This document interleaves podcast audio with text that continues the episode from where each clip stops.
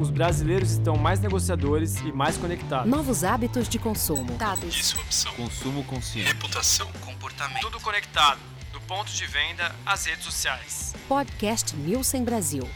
A ciência por trás do consumo. Novidade que o brasileiro ainda enfrenta os impactos da crise econômica, mas já observamos uma lenta retomada na compra dos produtos que vão além do básico. Movimento impulsionado principalmente pela busca de alternativas de renda no trabalho informal.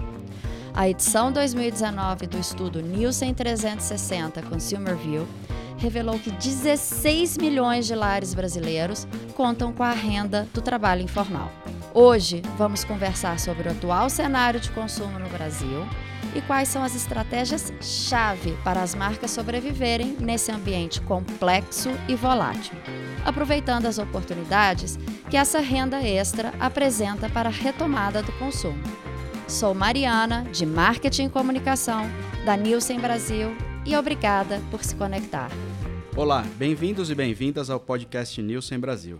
Eu sou o Ricardo Alvarenga, líder do painel de domicílios na Nielsen, estou aqui com a Patrícia Almeida, que é especialista em entendimento do consumidor aqui na Nielsen, e com o Fábio Mariano, sociólogo, pesquisador na área de ciências do consumo e professor do mestrado profissional em comportamento do consumidor da SPM de São Paulo, instituição que eu tenho muito orgulho de ter me formado também. E a gente vai bater um papo então sobre o atual comportamento do consumidor e os principais insights do nosso mais recente estudo da visão do consumidor em 360 graus. Para começar, eu gostaria de destacar um dado bastante interessante. Quatro em cada dez brasileiros estão na informalidade. Esses brasileiros estão na informalidade seja para substituir a renda formal, mas também, por vezes, para complementá-la. Então, gostaria de colocar esse tema em discussão para a gente entender como isso se reflete na dinâmica de consumo desse brasileiro. Então, como você pode mencionar aí, um pouco do que a gente faz com o estudo 360, que a ideia é realmente entender o consumo, o hábito de consumo como um todo, não somente a visão da indústria, para a gente entender realmente como é o gasto completo desse consumidor, a gente faz esse estudo, que é o 360, nos lares brasileiros, e esse ano a gente conseguiu identificar alguns comportamentos diferentes. A gente vinha há alguns anos sempre com uma perspectiva negativa por conta do cenário econômico do país. A gente faz esse estudo há bastante tempo já dentro da Nielsen, então a gente pôde captar antes da crise começar, antes do período de recessão, durante o período de recessão, pós, né, iniciando aí essa retomada de consumo que é o que a gente está vivendo agora. E o que a gente viu foi um Brasil que ainda está com consumo restrito, ainda está segurando muito as pontas, segurando muitos gastos e buscando na informalidade, como você pode falar, um caminho aí, né? E aí, qual é a grande preocupação que o estudo trouxe esse ano? É, eu busco na informalidade uma saída, só que o trabalho informal ele tem a remuneração menor do que o trabalho formal. O informal ganha 40% menos que o trabalhador formal. E isso deixou a gente, tá, estamos buscando uma alternativa, busco na informalidade, ganhando um pouco menos, e a gente precisava entender qual que é o hábito de consumo desse brasileiro que busca uma saída aí no ambiente de informalidade. A gente pode ver também que esse brasileiro, a gente no início lá em 2014, 2013, a gente tinha muita preocupação entre equilíbrio de vida e trabalho, saúde, preocupação com a educação das crianças. Então eu estava autocentrado e esse ano que a gente observou foi um brasileiro que está sobrecarregado, e aí ele retoma a preocupação com saúde, mas economia é a principal preocupação, é o principal driver desse brasileiro, porque a gente está realmente há um bom tempo num cenário restrito aí de consumo. Então, uma pena que a gente vê esse cenário, mas é importante a gente lembrar o quê? Né? Algumas características, antes de tudo, socioculturais nossas nós brasileiros adoramos uma informalidade. Né? Então, por mais que a gente tenha rendas formalizadas e que a gente esteja na formalidade, a gente sempre vai ter uma renda né, ali com, com o pé fora da formalidade, que a gente gosta disso. E é muito curioso a gente perceber que isso dá um sentido de esforço. Estou lutando pela vida, né? Estou lutando para fazer mais. Isso não tá só, eu não estou somente rendido ao, ao meu trabalho, à minha formalidade. Agora, claro que no cenário atual, né, esse gosto pela informalidade, ele toma um outro quadro, que é o quadro da luta para pagar os boletos. E daí, claro, nesse mundo digital, é, é muito importante a gente perceber como as próprias redes sociais estão estimulando o empreendedorismo das pessoas, é, e que eu chamo de autoempreendedorismo. Nome meio estranho, pode ser redundante, né, da gente pensar, nossa, autoempreendedor é que é o empreendedor de si mesmo. As pessoas estão vendendo si próprias, no bom sentido, nas redes sociais, que é mostrando as habilidades e como elas podem é, contribuir né, na vida dos outros e justamente aí fazer uma renda. Então acho que tem um advento das redes sociais, mas o resumo é dor de cabeça com os boletos. Legal que você apontou isso, porque é uma coisa que a gente viu no estudo. Então existe um grupo que ele vai como única alternativa, eu, preciso, eu busco a informalidade porque é o único caminho que eu tenho para seguir, mas a tecnologia ajudou o grupo que está empregado também, né? Então eu tenho um emprego formal, mas eu não consigo, eu não tenho o poder de consumo que eu tinha antes, num cenário de Brasil positivo, enfim. É, e aí, através da informalidade, é onde eu consigo encontrar alternativas para pagar o boleto e para pagar outras coisas que não só boleto, porque não é só de boleto que a gente vive também, né, gente? Tem outras coisas que a gente precisa consumir. E o que a gente pode perceber é que a grande parcela que declara a informalidade como uma fonte de renda não é de desempregados. Então, a gente tem quatro em cada dez lares brasileiros hoje do nosso painel, a gente pode ver que quatro em cada dez é, buscam a informalidade e desse grupo, 56% são de lares que têm um emprego formal. Então, eu pago boleto e com a informalidade eu também estou pagando boleto, porque ainda tem mais conta para pagar, mas eu consigo comprar outras coisas, eu consigo incrementar o consumo do meu lar. Foi um ponto que deixou a gente, ao mesmo tempo que eu entendo o retrocesso, eu entendo também esse, esse brasileiro informal, esse brasileiro que tem a, a sede pela vida, como você falou, né? Busca outros caminhos.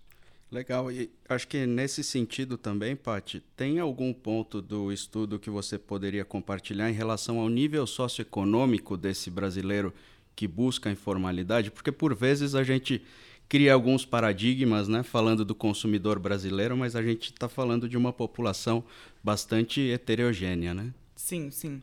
Então, como eu falei, a gente segmentou o estudo em lares que buscavam, como a gente viu, uma presença forte de informalidade, e Brasil está atingindo um patamar recorde de informalidade. Esse ano, a gente segmentou em lares que buscavam a informalidade e lares que estavam vivendo sem essa fonte de renda informal. Dos lares que buscavam a renda informal e estavam é, desempregados, a gente viu um grupo bem polarizado. Então, eu tinha não só um nível socioeconômico mais alto, vivendo de informalidade, nível médio alto, como também o nível socioeconômico aí bem mais baixo. E aí são informalidades diferentes, que é uma coisa que a, a tecnologia conseguiu trazer para a gente. Então, eu tenho mais oferta, eu consigo. Eu tenho oferta e eu tenho. Um, como buscar esse trabalho tecnológico e informal dentro de casa, porque eu tenho carro, porque eu tenho celular, porque eu tenho internet, eu tenho tudo isso, então eu consigo fazer isso. E também tem o outro lado, que aí é um lado de restrição de consumo bastante intenso, que vivo só de informalidade, mas aí é o bico, né? É a babá, é o vendedor ambulante da praia, que aí a gente está falando de uma restrição muito maior. Separado esses grupos, também vamos ter os grupos de sou empre... estou empregado e busco informalidade e o estou empregado e vivo sem nenhuma informalidade. O que está empregado e busca informalidade é isso que a gente comentou anteriormente. Então, eu aumento o consumo dentro do lar, eu busco outros caminhos para poder fechar aí esse meu consumo, minha conta, tá? Legal. Então, esse autoempreendedorismo, né, Fábio, que, que você comentou, ele se dá não só no nível socioeconômico mais baixo, né, que a gente está falando tanto de, de fazer os negócios em casa, né? Ou de vender bolo para fora. Mas também é muito comum hoje a gente pegar um, um motorista em um aplicativo e ver que ele tem lá um outro trabalho, né? E faz aquele serviço para complementar a renda, né? E acho que um dos pontos que, que a gente pode pensar também a partir dessa renda extra da informalidade é de como esse consumidor está usando essa renda extra quando ele já está empregado, né? Porque se a gente resgatar um pouquinho é, alguns outros momentos, por exemplo, no saque de contas inativas do FGTS em 2017, uma boa parcela disso vai justamente para o que vocês comentaram, que é o pagamento de contas, né? Contas em atraso ou contas que eu ainda tenho por vencer. Mas existe uma parcela disso também que vai para o consumo, né? Então eu queria entender um pouco da perspectiva de vocês dessa parte que vai para o consumo, o que vocês estão vendo hoje no, no mercado. Que a gente pode perceber, como a gente falou, tem muita dívida, tem muita restrição econômica ainda acontecendo, é, mas a gente viu Ri, uma movimentação que a gente não estava enxergando nos anos anteriores. Então, 2018, 2017, o cenário era restrição total, inclusive para a indústria. Então, quando quando a gente via uma inovação, eu via inovações da seguinte maneira: era uma redução, era um, uma embalagem menor para ter um menor desembolso, ou o contrário, uma embalagem maior para poder o consumidor fazer a conta e entender que aquilo era uma melhor oferta para ele, e aí ele abastecia o lar fazendo essas conversões e essas escolhas dentro do ponto de venda. Só que a gente está nisso há um bom tempo já, né? Então, as marcas que eu podia migrar, eu já migrei, as embalagens que faziam sentido ser numa versão econômica já estão disponíveis em versão econômica, e aí a gente começa a entender que ele vai buscar esse consumo racional em outras coisas também, né? E aí a gente começou a ver produtos que conseguiam de alguma forma é, se destacar mostrando um benefício. Se o benefício tivesse muito claro, é, a conta tinha que fazer sentido. Então, se eu conseguia mostrar um alto padrão de qualidade, se eu conseguia mostrar uma performance superior. Então, se eu digo a você que o rendimento desse aqui, ok, você vai pagar mais caro no preço por litro, mas o rendimento é três vezes maior e de fato isso acontece. Né? Ensinei isso, isso está escrito, o consumidor consegue enxergar. E aí ele acaba desembolsando mais, ele faz esse, essa conversão para um produto de maior qualidade, para um produto que tem um rendimento melhor desde que esse atributo esteja muito claro, desde que isso fique evidente. Então, foi isso que a gente viu. Continuo fazendo migrações para embalagens mais baratas? Continuo. Porque tem coisas que realmente eu não vejo sentido em pagar mais caro. Mas naquilo que eu consigo enxergar, naquela que a indústria consegue converter, ou que o varejo consegue mostrar, porque que minha loja cobra isso, porque eu faço uma entrega diferente para você, a gente viu um consumidor fazendo esse movimento, sim. Então a gente tem muitas vezes o mesmo consumidor, né, tendo, é, é, pautando suas escolhas, é, seja para um lado mais racional ou para um lado mais indulgente, né? E aí eu queria escutar um pouco do, do Fábio em relação a isso, porque isso também não é um tema novo, mas eu acho que tem algumas, algumas situações de mercado e econômicas que fazem isso se evidenciar mais, né, Fábio? Então eu queria escutar um pouco sua opinião. O consumidor passou pelo que eu chamo de pedagogia do sofrimento. Ele aprendeu sofrendo, em especial nos últimos quatro anos. Como foi muito bem observado, né? levantamentos anteriores mostraram aí uma retração do consumo, em especial um, um, um alerta, um recuo do consumidor em, é, nos últimos dois anos, mais destacadamente, mas a gente pode considerar aí os últimos quatro anos, sem dúvida. Isso porque a economia não favorecia, o consumidor estava sem poder de compra e ele aprendeu que ele já tinha gastado demais, que ele tinha comprado coisas demais, que ele fez também bobagem demais no consumo, como todos nós bons consumidores.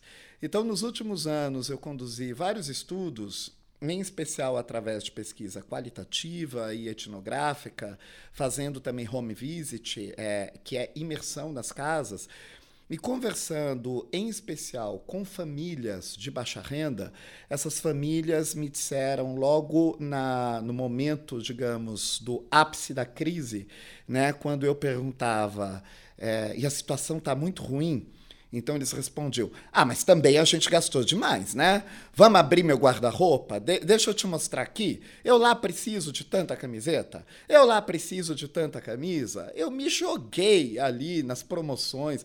Eu não precisava de nada disso.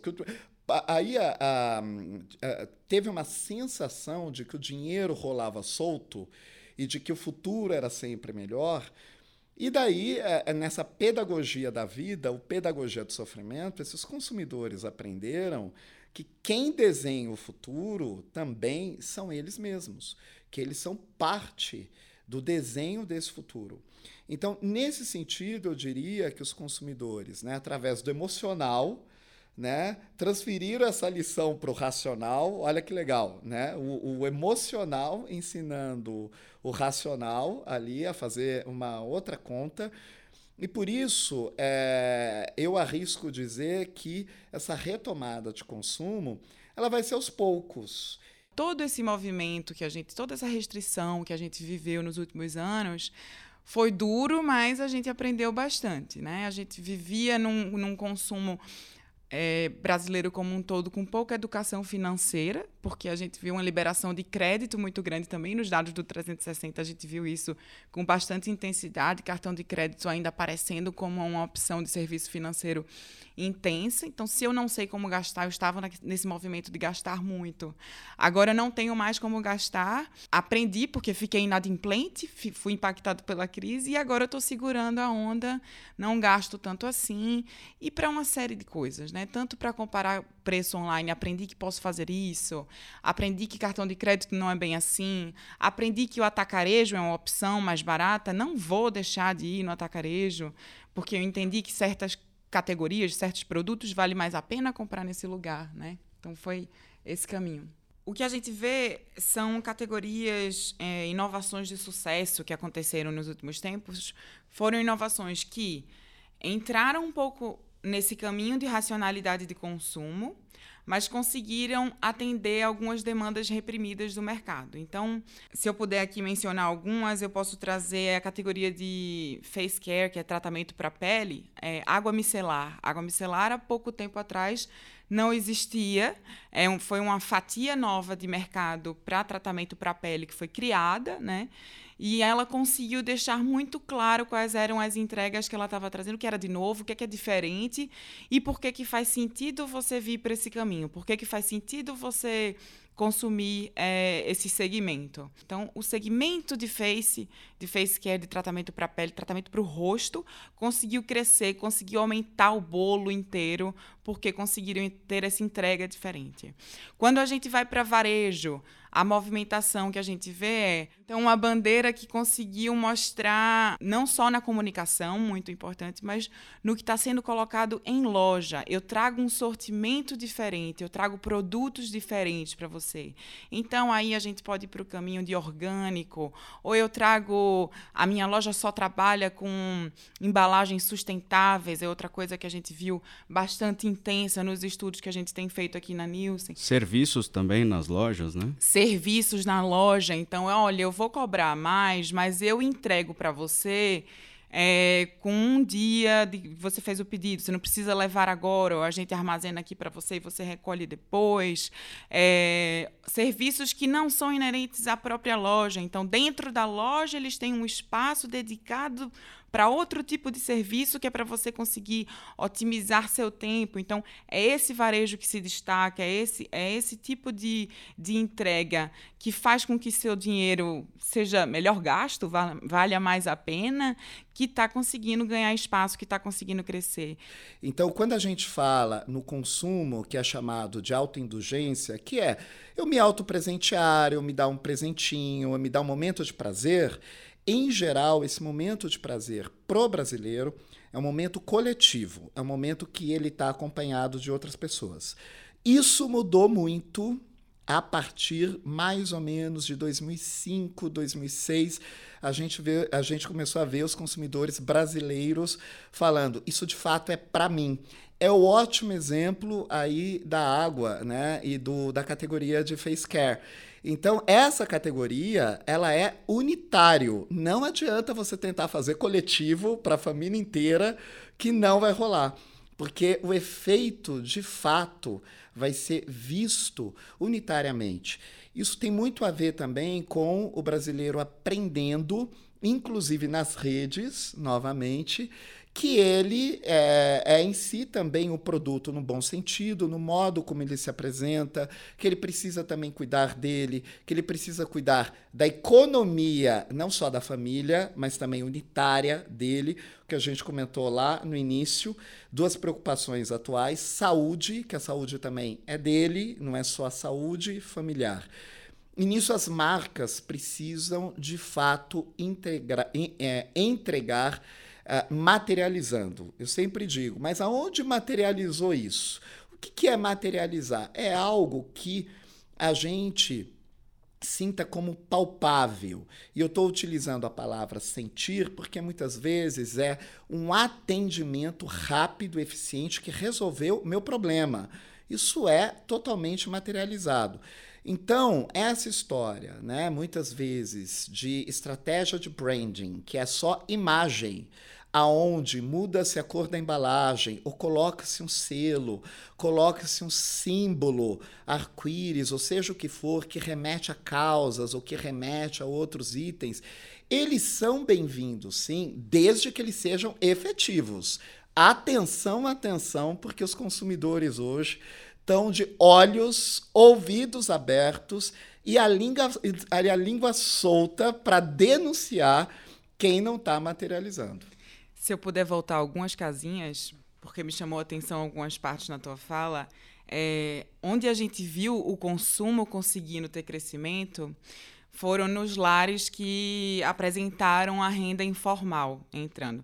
Principalmente a categoria que a gente mencionou aqui de face care, onde eu tenho alguém que está empregado e está também buscando uma renda informal ele usa essa renda informal para si, né? Então, para o consumo unitário, eu, eu consigo pagar minhas contas, que é o coletivo, porque é a minha sobrevivência, é o caminho que eu tenho que fazer.